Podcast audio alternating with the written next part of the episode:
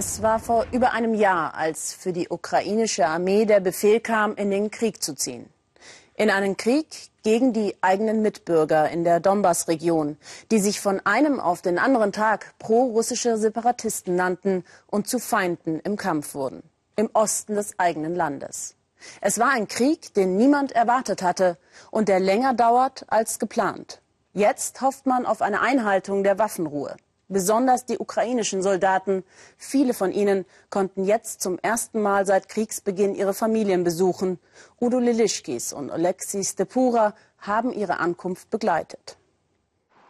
Kurz vor ihrer Heimatstadt Zhytomyr hat ein Zug der 95. Luftlandebrigade Halt gemacht. Die Männer bereiten ihre Schützenpanzer für die Heimkehr nach einem Jahr an der Front vor. Ihre Brigade gilt als Eliteeinheit die Männer kämpften in Slawiansk und am Flughafen von Donetsk. Was am härtesten war, nun, wohl diesen psychologischen Rubikon zu überschreiten, Anfang des vergangenen Sommers, als wir verstanden, dass wir schießen müssen, dass es Krieg ist, keine Übung mehr. Es ist ein richtiger Krieg. Das ist das Härteste.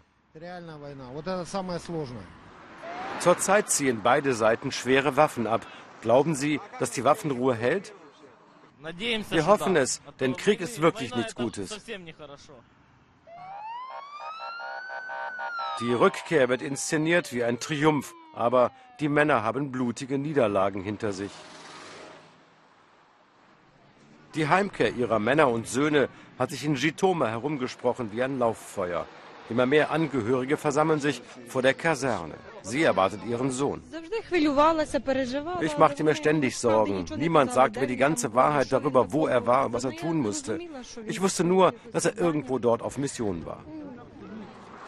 Die Helden der 95. Willkommen zurück. Ein Jahr Trennung ist eine lange Zeit. Ich warte auf meinen geliebten Mann. Wir machten uns Sorgen. Jetzt sind wir mit der ganzen Familie hergekommen, um ihn zu empfangen. Ich habe ihn ein ganzes Jahr nicht gesehen, bis auf eine einzige Woche.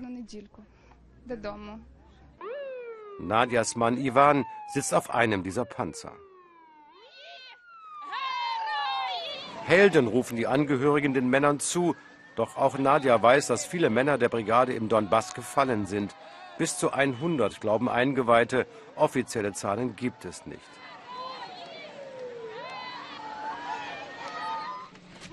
Und dann hat Nadja ihren Mann entdeckt. Geheiratet haben sie im vergangenen Sommer. Dafür hatte Ivan ein paar Tage frei bekommen.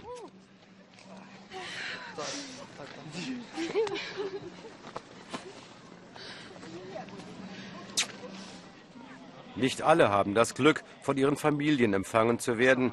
Was war für Ivan am härtesten, fragen wir. Ich weiß gar nicht. Vermutlich, dass Familie und Freunde so weit weg waren. Und wie fühlt er sich jetzt? Schwer zu erklären. Ich sah bisher nur im Fernsehen, wie heimkehrende Soldaten empfangen wurden.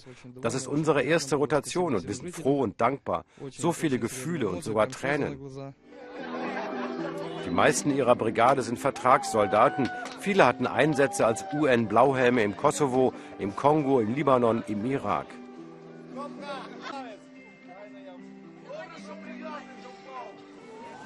Und dann kommt die Nachhut. Man sieht ihren Fahrzeugen an, dass sie ein hartes Jahr hinter sich haben. Auch sie wurden von Freiwilligen versorgt, weil die ukrainische Armee in einem so desperaten Zustand ist.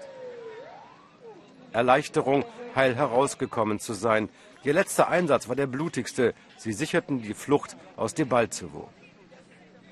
Der Waffenstillstand ist doch gar keine richtige Waffenruhe. Das ist offensichtlich. Ich war doch selber dort.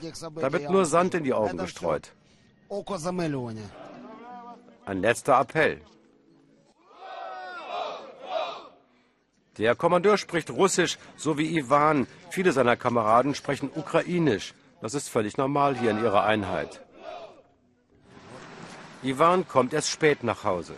Er hat sich vor zwei Jahren als Vertragssoldat verpflichtet.